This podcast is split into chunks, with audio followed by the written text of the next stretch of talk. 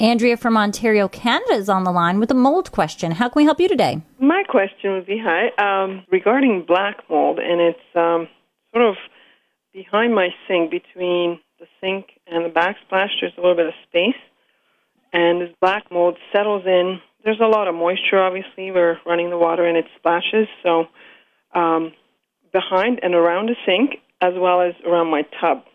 I tried bleach. I scrubbed it. We at one point uh, took out the caulking and recaulked it, but it came back. So I'm at a kind of a loss what to do with this. Mold is going to grow any place that you have an organic material, which could be drywall, or it could also be, believe it or not, soap scum. Uh, can have organic matter in it, and that can feed mold.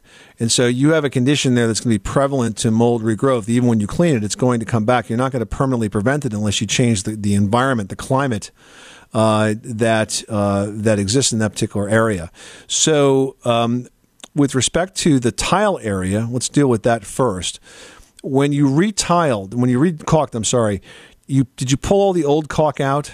Pulled it all out, dug it all out. Um, it was actually our contractor who said keep it uh, like very dry, bone dry, he called it. And then uh, once we had it all dried out, then he came back and put a layer of this white material. I'm not not exactly sure what it was, but he finished it off. Okay, so you're not quite sure where the product is. Here would be the steps. When you pull the old caulk out, you need to spray the joint between the tub and the tile with a bleach solution. That's going to kill any mold spores that are left behind. Then, after that's dry, um, one additional step fill up the tub with water because it makes it heavy and it pulls it down. And then you caulk it. And when you caulk it, you want to use a product that has mildewcide in it. Now, DAP, for example, has a caulk that has an additive called Microban, and Microban will not grow mold. It will prevent it from growing. And so, if you use the right product and you take the step of, of treating it with a bleach solution first before you apply it, that helps it to last as long as possible. But again, if you don't control humidity conditions, eventually it will come back.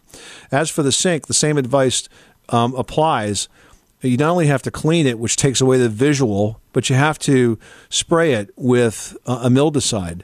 And so you could mix, say, a 10 to 20% bleach solution with water and then uh, let it dry, and that will help prevent it from coming back. I'll try that. All right, good luck with that project. Thanks so much for calling us at 888 Money Pit.